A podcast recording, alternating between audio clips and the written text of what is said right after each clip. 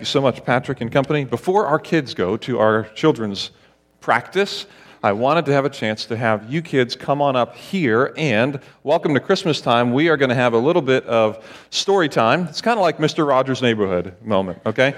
So if you are a kid and you think you classify as a kid, uh, I'd invite you to come on up. You can come right up and hang out right up here if you want. I'm going to read a story to you, okay? So I won't, uh, I might I might bite some of you. And if you're a parent and you want to come with your kid, you're welcome to come with a kid. If you think it'd be more entertaining if you're not with your kid, then don't come with your kid. All right. Hey, hey guys, yep, come on right over here. Here, you go. We're going to look at the screen here, okay? Make sure you can see the screen, whatever you do, okay? Make sure you can see the screen. Doesn't that look great right now? Come on, doesn't that look great? Doesn't the screen look good? No? Come on. Hey, come on right here, young lady.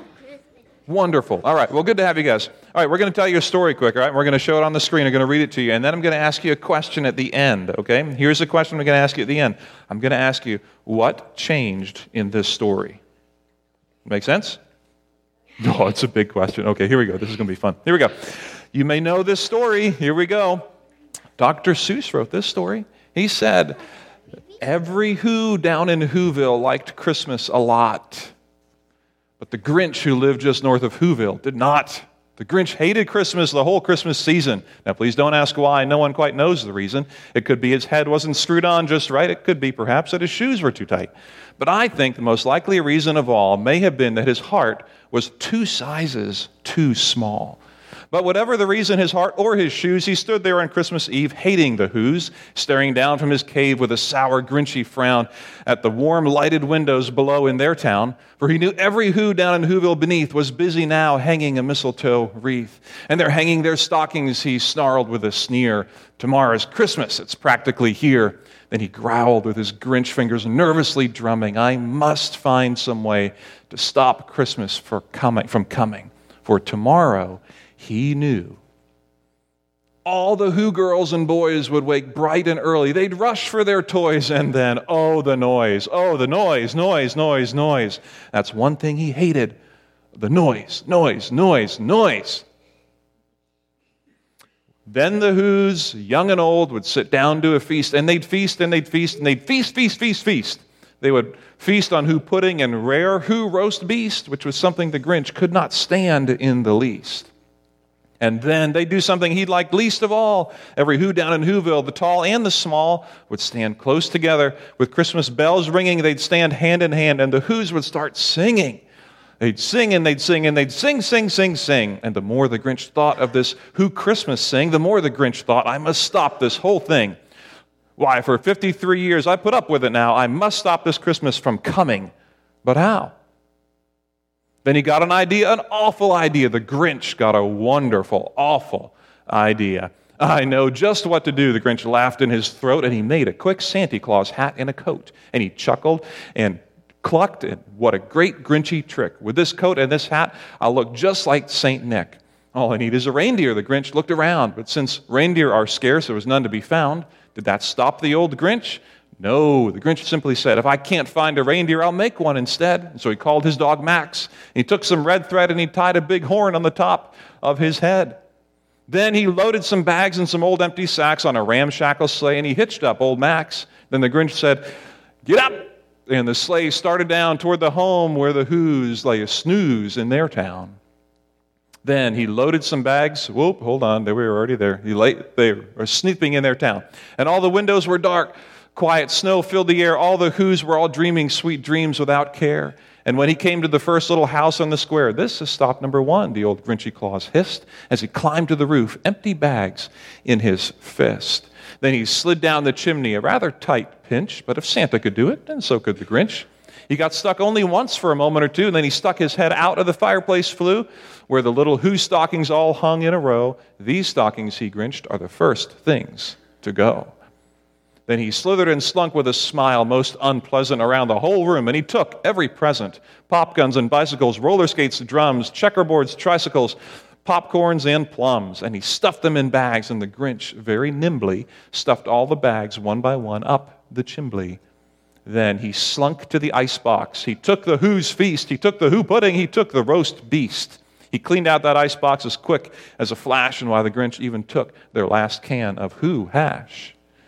Then he stuffed all the food up the chimney with glee, and now, grinned the Grinch, I will stuff up the tree. And the Grinch grabbed the tree, and he started to shove when he heard a small sound like the coo of a dove. He turned around fast, and he saw a small who, little, little Cindy Lou Who, was not more than two. The Grinch had been caught by this tiny who daughter who'd got out of bed for a cup of cold water. She stared at the Grinch and said, Santa Claus, why? Why are you taking our Christmas tree? Why? But you know that old Grinch was so smart and so slick, he thought up a lie, and he thought it up quick. Why, my sweet little tot, the fake Santa Claus lied, there's a light on this tree that won't light on one side, so I'm taking it home to my workshop, my dear. I'll fix it up there, and then I'll bring it back here. And his fib fooled the child, and he patted her head, and he got her a drink, and he sent her to bed. And when Cindy Lou Who went to bed with her cup, he went to the chimney and stuffed the tree up. Then the last thing he took was a log for their fire, and then he went up the chimney himself, the old liar. On the walls he left nothing but hooks and some wire, and one speck of food that he left in the house was a crumb that was even too small for a mouse. Then he did the same thing to the other whose houses, leaving crumbs much too small for the other whose mouses. It was quarter past dawn, and all the who's still abed, all the who's still a snooze, and he packed up his sled. Packed it up with their presents, the ribbons, the wrappings, the tags, and the tinsel, the trimmings, the trappings. three thousand feet up, up the side of Mount Crumpet, he rode with his load to the tip-top to dump it. Poo-poo to the who's, he was grinchishly humming. They're finding out now that no Christmas is coming. They're just waking up. I know just what they'll do. Their mouths will hang open a minute or two, and then the who's down in Whoville will all cry, boo-hoo. That's a noise, grinned the Grinch, that I simply must hear. And so he paused, and the Grinch put his hand to his ear, and he did hear a sound rising over the snow. It started in low, and then it started to grow. But this sound wasn't sad. Why, this sound sounded merry. It couldn't be so, but it was merry. Very. He stared down at Whoville, and the Grinch popped his eyes. And then he shook. What he saw was a shocking surprise. Every who down in Whoville, the tall and the small, was singing. Without any presents at all. He hadn't stopped Christmas from coming. It came. Somehow or other, it came just the same. And the Grinch, with his Grinch feet ice cold in the snow, stood puzzling and puzzling. How could it be so? It came without ribbons. It came without tags. It came without packages, boxes, or bags. And he puzzled three hours until his puzzler was sore. Then the Grinch thought of something he hadn't before. Maybe Christmas, he thought, doesn't come from a store. Maybe Christmas perhaps means a little bit more. And what happened then? Well, in Whoville, they say that the Grinch's small heart grew three sizes that day. And the minute his heart didn't feel quite so tight, he whizzed with his load through the bright morning light, and he brought back the toys and the food for the feast, and he... He himself, the Grinch, carved the roast beast. That is the Grinch who stole Christmas. You ever hear that story before? Yes. Yeah. We have the movie. That's awesome. Let me ask you this question. What changed in the story of the Grinch? What changed? Oh, hold on. We have an answer. Did you guys hear that? What changed? The Grinch's thoughts changed, and what changed about him? What made his thoughts change?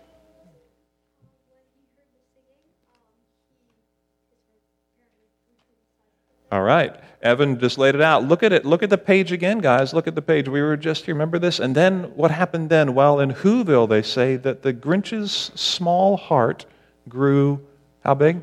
How many sizes? Three. Grew three sizes that day. The minute his heart didn't feel quite so tight, he whizzed with his load through the bright morning light, and he brought back the toys and the food for the feast, and he, he himself, carved the roast beast. You know what, guys? Look here for a second, okay? This story reminds us of something very important that God teaches us, and that is that our hearts are the most important thing that we have to protect. In fact, God tells us in the Bible, here, Drew, why don't you come sit with me, bud? He tells us in the Bible that, he says, above all else, he says, guard your heart, for it's the wellspring of life. In other words, guard the thing inside of you. Guard your heart. Protect that, because that's the most important thing. And on this Christmas, the Grinch's heart grew three sizes. And you know why that's important? Here's why that's important. when we give, not when we get, is when we grow. So can you guys say that with me? Here's what I want you to say. When I give, not when I get, is when I grow. When I give, not when I get, is when I grow. Can we say that? That actually kind of rhymes. When I give, not when I get, is when I grow. All right, a little, we're a little more enthusiasm this time. Ready? When I give, not when I get, is when I grow. One more time. When I give, not when I get, is when I grow. Now, let's say it with a little bit of attitude this time. Okay? And you're, we're going to we're gonna add a little bit of mm-hmm at the end. All right? Here's what it's going to sound like. When I give, not when I get, is when I grow. Mm-hmm. All right? We do that? Ready? I want to hear that little, I think you got that in you. Here we go. Ready? When I give, not when I get, is when I grow. Mm-hmm. Oh, come on now. Here we go. Ready? Last time. When I give, not when I get, is when I grow. Mm-hmm. Now, this week, I want you to look for a chance to give to someone right around you. Give time to your mom or your dad, your sister, your brother. Help them with the dishes. Help with the dog. Help around your house. Give part of yourself to people around you. All right, guys? Sound good? You guys were awesome this morning. How about a hand for our crew here this morning? Thank you guys for being here. Listen, some of you are now going to go down to children's uh, Christmas program practice. So if that's you and you're practicing for the kids program, you can head right down. If that's not you, you're welcome to head right back to mom and dad. All right. Oh, boy. Uh, which way to go? All right. That was awesome. All right. It's a lot of fun being up here. You guys should all sit up here sometime. You never know what's going to come. This was kind of neat. Uh, thanks for being here this morning. Glad to have you. Um, we are starting a new series today, which I'm going to explain in a minute, but um, appreciate you sitting through and listening to that story as well, because did you know, and you may already know this, did you know there was a, a day in the history of humanity when humanity's collective heart shrunk a couple of sizes? There was a day in our history as humans where our, our hearts shrunk in size, and that day, the Bible teaches us, and Christians believe, that that day was the day in the Garden of Eden when God placed Adam and Eve in a perfect environment to be in full relationship with Him, on that day when Adam and Eve disobeyed God's command not to eat from the tree in the middle of the garden, that they kind of fell from this place up here, this ideal place where God had made them and created them to be. They were cast out of and sent out of that garden for good, to live in a place that in this series I'm simply going to call Grinchland. Live in a place in which the people who live here now are selfish. The people who live now, their hearts have shrunk. The people who live here now in Grinchland have been impacted by the result of sin, whereas the people up here in the garden have the opportunity to be in full relationship with God, totally open, and enjoy Him forever. But the people now who live in Grinchland, our hearts have shrunk a couple of sizes. And every year at this time, at Christmas time, there's something in us that is pricked toward giving and generosity and thinking of others. And every year at Christmas time, there's something in us that says, you know, it would be a great idea to give, especially to the kids who are up here. Because Christmas becomes more about them than about older adults. It's about seeing the joy in them. Where do you think that generosity comes from? Like, where do you think the interest in giving, especially around Christmas, comes from?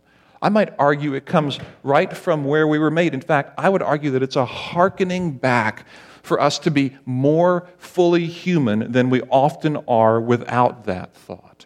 In other words, when the door of the garden was closed, so to speak, like, you can't go back to the garden. I can't go back to the garden. It doesn't happen. But God has done this for us around Christmas time, and this is what we celebrate. He has brought the garden to us. He has given to the people who live in Grinchland the greatest gift of His Son, Jesus Christ.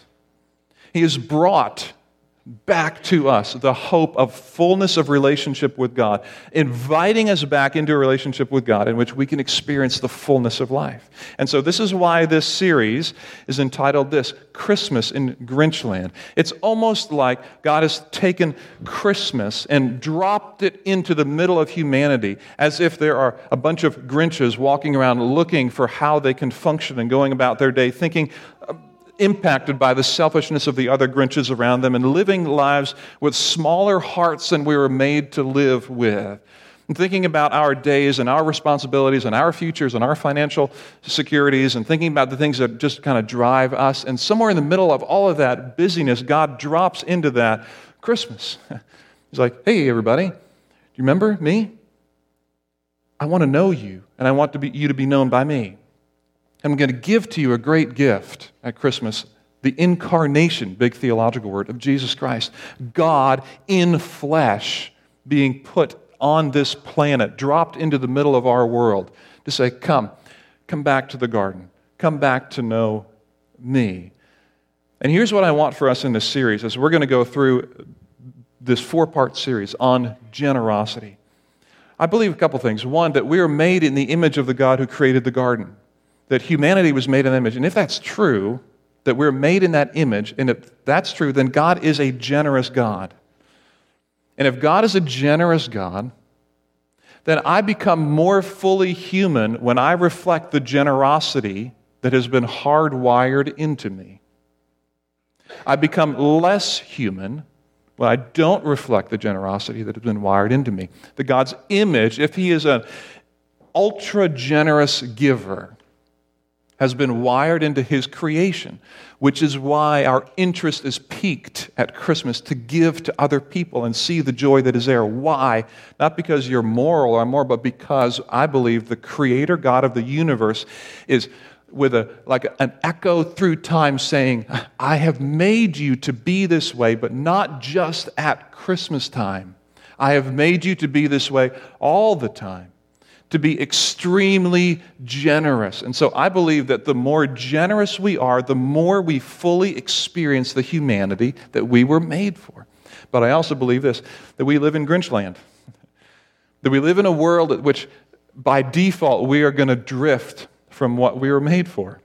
Like we're just going to drift from that. We are not drawn toward generosity. We are not drawn to give away our things and our. We're, we're drawn to self-preservation. We're drawn to protection. We're drawn to securing enough for ourselves. That's just part of how we survive. And so there's a drift toward selfishness. But there's a pull back, especially at Christmas. And I want to leverage that to talk about generosity. If you want to summarize it, here's what I want for you. I hope you remember this at least. I don't want you to get old and crusty. I just don't want you to get old and crusty. I don't want you to get, get old and crusty and feel like, ah, I hesitate to give. Oh, they should earn more. That like I'm not going to release my tight grip on my finances or on my like I'm going to be. Mm, I earned. Like I need. They need to show that they prove and like. Can you imagine if God did that to us? Like, ah, I need to see if they're really worth my love before I send my only son to die on the cross for them. Without waiting to see our response to His incredible sacrifice, He gave everything to us. And so this is what I want for us to be drawn into the relationship with the God who's given so lavishly to us. I don't want us to get old and crusty. I don't want us to get old and look back and say, man, why didn't I, as an image bearer of God, carry out His values to other people? Because as I give, as I give to other people, it's like I'm giving a little bit of life to them. In my generosity, I'm encouraging their creativity. I'm cur- encouraging their future. I'm encouraging their innovation. I'm encouraging them to be young men and young women who can grow and mature and develop to be people who can change their communities and impact the worlds around them. And in my generosity, I'm a life giver, just like God, through His Son, Jesus Christ, came that we may have life and have it to the fullest. And so what do I want for you? I want for us not to grow old and look back and say, man, I'm kind of cranky in my old age, kind of crusty. Ah. Christmas in Grinchland, the time where we stop and say, wait a minute, what can we learn from the interest we already have in being generous at Christmas time about how to live beyond that? We're going to look at it for four Sundays. Today, we want to look at our heart and what we love. Next week, I want to look with you at vision and what we see our future being. So this morning, I want to start with heart. We're going to jump right into not only Doctor Seuss, thank you to Doctor Seuss for starting us with the kids. I want to jump into what Jesus has to say about this in the Gospel of Luke. And so if you have a Bible with you, I invite you to turn to the Gospel of Luke, chapter sixteen. If you don't have a Bible with you, no problem. There's one around you. There should be a Bible in the pew near you, and that's our gift to you. If you don't own a Bible, we'd love for you to have that Bible. Luke is the fourth, um, excuse me, third book in the New Testament, Matthew, then Mark, then Luke, about two-thirds of the way into your Bible. Uh, Luke chapter sixteen is going to be where we will land and spend a little bit of our time here this morning. All right. Luke chapter sixteen, beginning at verse ten, and we're going to go through verse sixteen. Excuse me, verse fifteen. All right. Jesus is speaking. He's in the middle. We're just jumping right into the middle of a conversation Jesus is having. He says here, I'm reading from the New International Version. He says, "Whoever can be trusted with very little can also be trusted with much. And whoever is dishonest with very little will also be dishonest with much. So if you have not been trustworthy in handling worldly wealth, who will trust you with true riches? And if you have not been trustworthy with someone else's property, who will give you property of your own?" All right, let's put a pause on it there, talk about those verses for a second. Look at verse ten again with me, if you will. He's saying, whoever can be trusted with very little can also be trusted with much, and whoever is dishonest with little will also be dishonest with much. And here's why that's important. Because if we want to talk about generosity and the practice of being a generous person, there is a myth that goes something like this. When I get more, I will be able to give more. That's a myth. I might also call it a lie. When I get more, I'll be able to give more. Not true. In fact, if you don't give now, out of the little that you have, you won't give later when you have more. And I think many of you know that because you've experienced that. And this is exactly what Jesus is saying. If you can be trusted with very little, then we can trust you with much. But if you don't develop the habits of generosity now, you won't all of a sudden develop them later. In fact, the inverse will be true. What will happen now, if in the stage of life you're in, if you don't develop habits of generosity now, it will be exponentially more difficult to develop them later, because you will begin to believe that the reason that you have been blessed with so many financial means or whatever is because of your work and your effort. And then to have someone ask you to release that and free your hands of control from that later on will feel difficult. And your reaction will be, well, I worked for it, they can work for it too. And it's a myth. And here's what Jesus is saying. Now, wherever you find yourself, right now, generosity begins. It begins now. And then he goes on to say, and this is very convicting if I'm honest with it. Verse eleven, I almost wish it wasn't even in the Bible, but here it is. Jesus said it, so I have to wrestle with it. Generally, I think... Not generally. Sometimes I'm facetious, and not everybody knows I'm being facetious.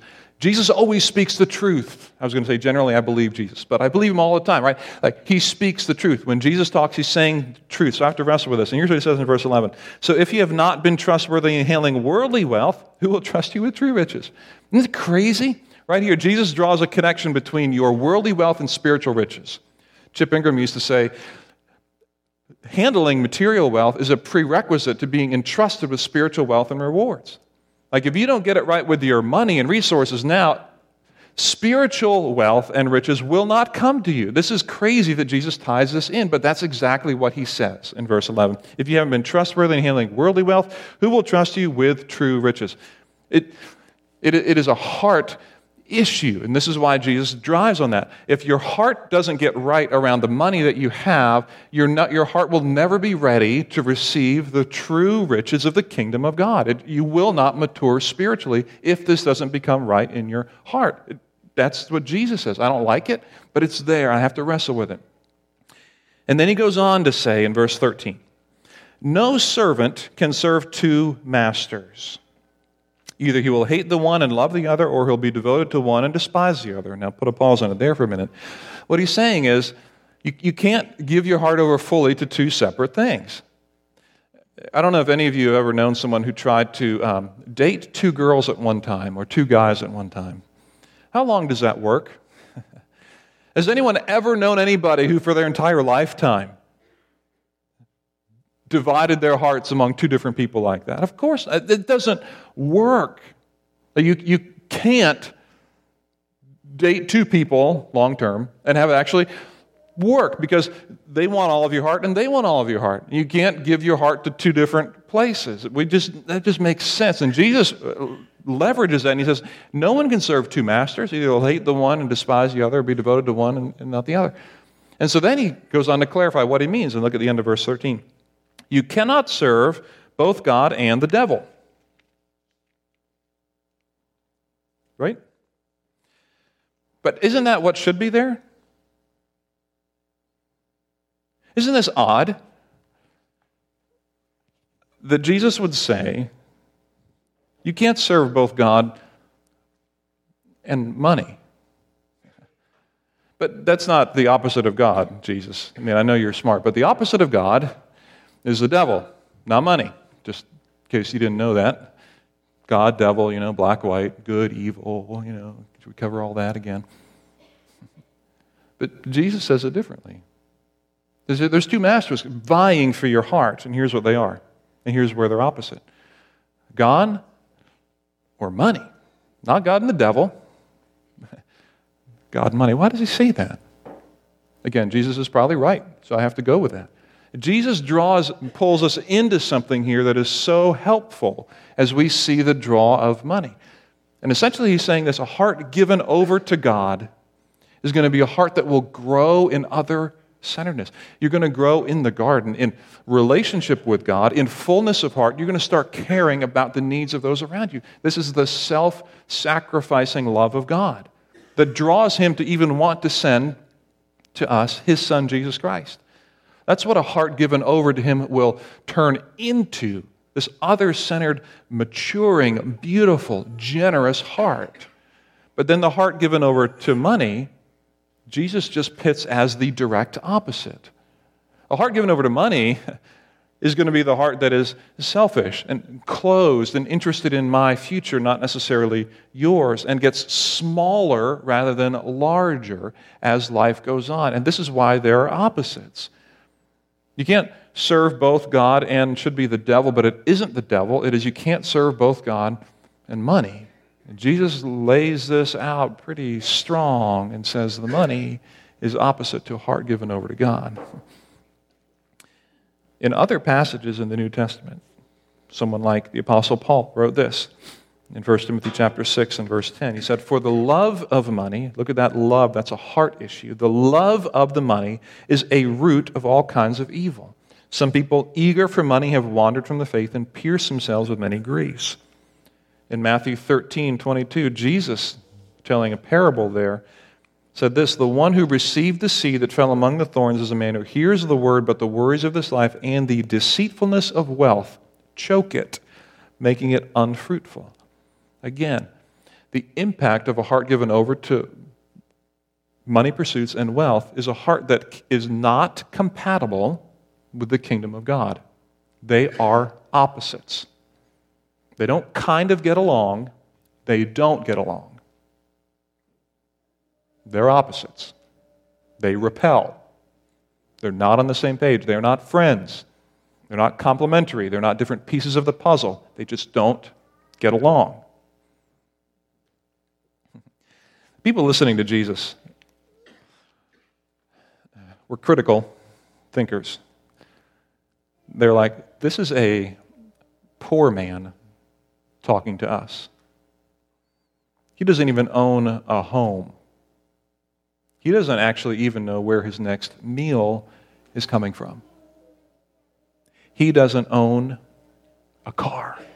None of us own cars yet. But when they're d- designed and developed, we will own a car and he will not. He doesn't have anything. And here's a poor man giving us a lecture about wealth and money.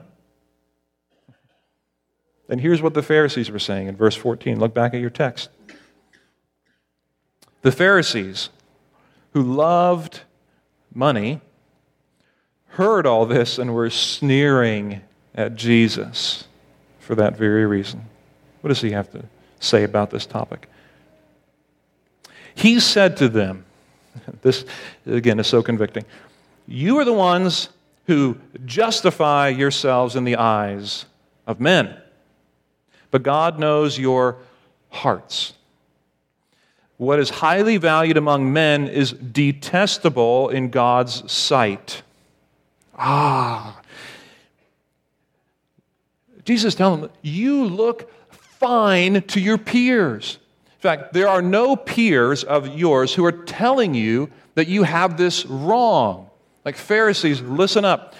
There's no one around you who's telling you you're missing it. I'm telling you, you're missing it. You don't have people around you who are disagreeing with how you're spending your money because we all kind of quietly agree to spend our money the same way. And so, no, you can justify yourself before men very easily.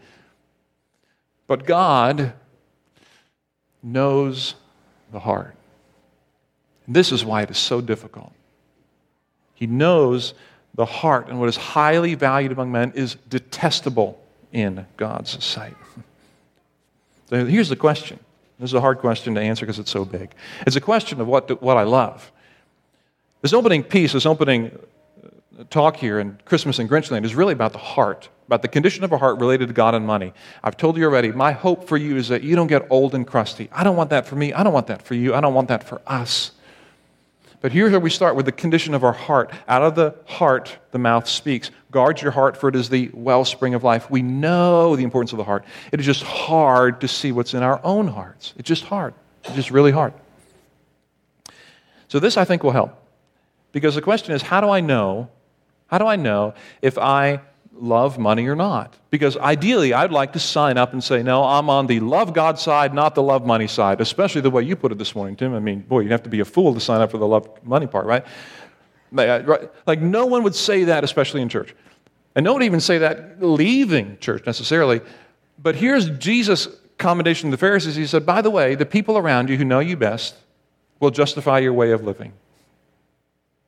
They're not going to challenge you on this. But God, who knows the heart, that's your audience. How in the world do I know what I love? Not just what I say I want to love, but what I actually do. In the book of Ecclesiastes, Pastor Kevin covered some of this last week. In chapter five, verse ten, it gives a warning, but not only a warning, but also a description. Here's what we read there. Whoever loves money never has money enough, and whoever loves wealth is never satisfied with his income. This is a warning, and we understand the warning, and that is, don't try to keep accumulating because it's an empty pursuit. Fair enough. Not only is it a warning, but it's also a description of the person who loves money. The description is clear. Whoever loves wealth is described as someone who is not satisfied with their income. This is a helpful clarifying question then to ask. It's a question of satisfaction. So instead of just asking, what do I love, another question to nuance this for us is this question, when will I be satisfied? When will I be satisfied? And it wouldn't hurt to put a date on that one. Here's when I'm going to be satisfied with my financial future. After I get a ten percent raise, after I get a new job that will land me this, after I pay off whatever, after I save for... The person who loves money is described as someone who is a generally dissatisfied person with their resources. They feel like they don't have enough. They're not happy with that. They're dissatisfied with their income. Whoever loves money, whoever loves wealth, is dissatisfied. And here's a question. When will I be satisfied? When, when will that happen?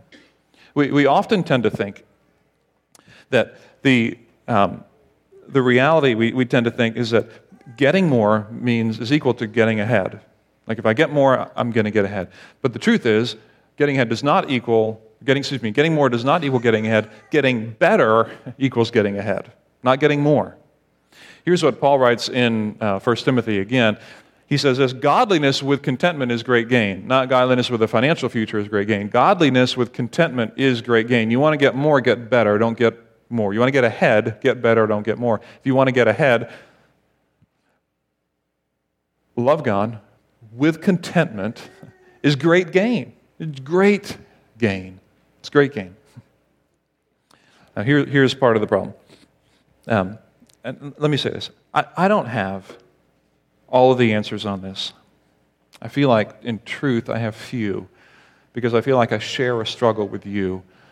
And that is a struggle of how do I press out what I really want to be true for me and my future?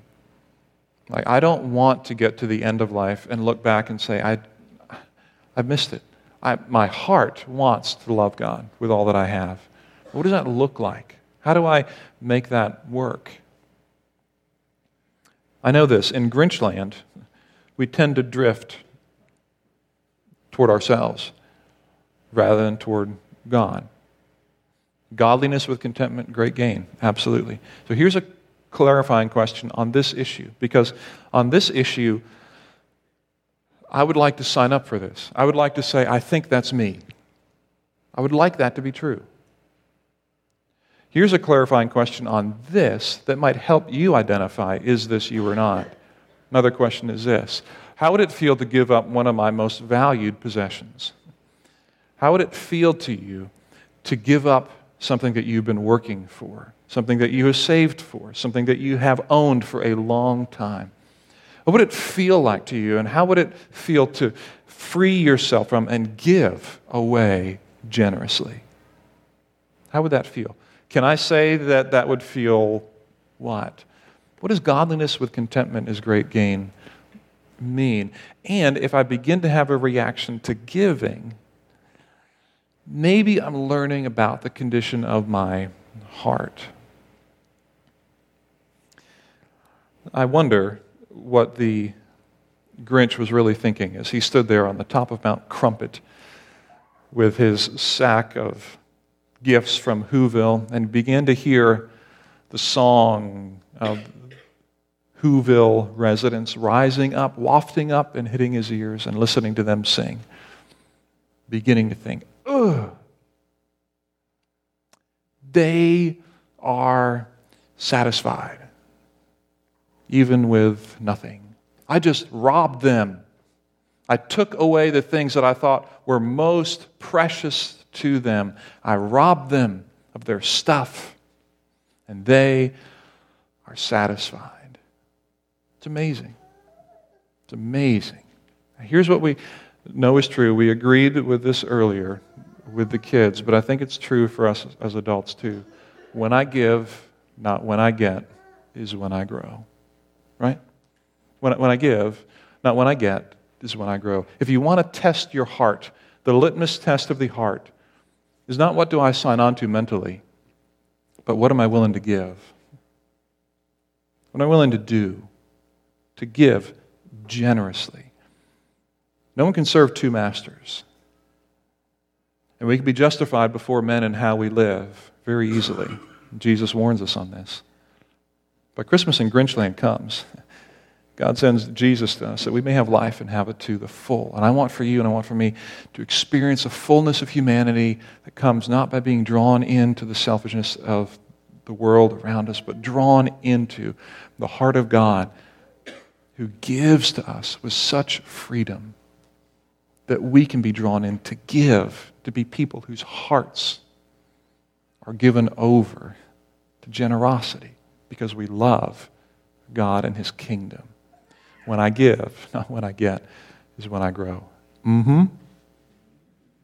Mm-hmm. Will you pray with me? Our good God and Heavenly Father, thank you for the time to be in your word and to be able to reflect again on how you've made us, what you've wired into us in terms of your image in us, the generous part of your character and your person that you've put into us as humans and that is drawn out and pulled back at Christmas time to, to see again that we are we get great life and joy in giving to people. And that's because you are a God who gives.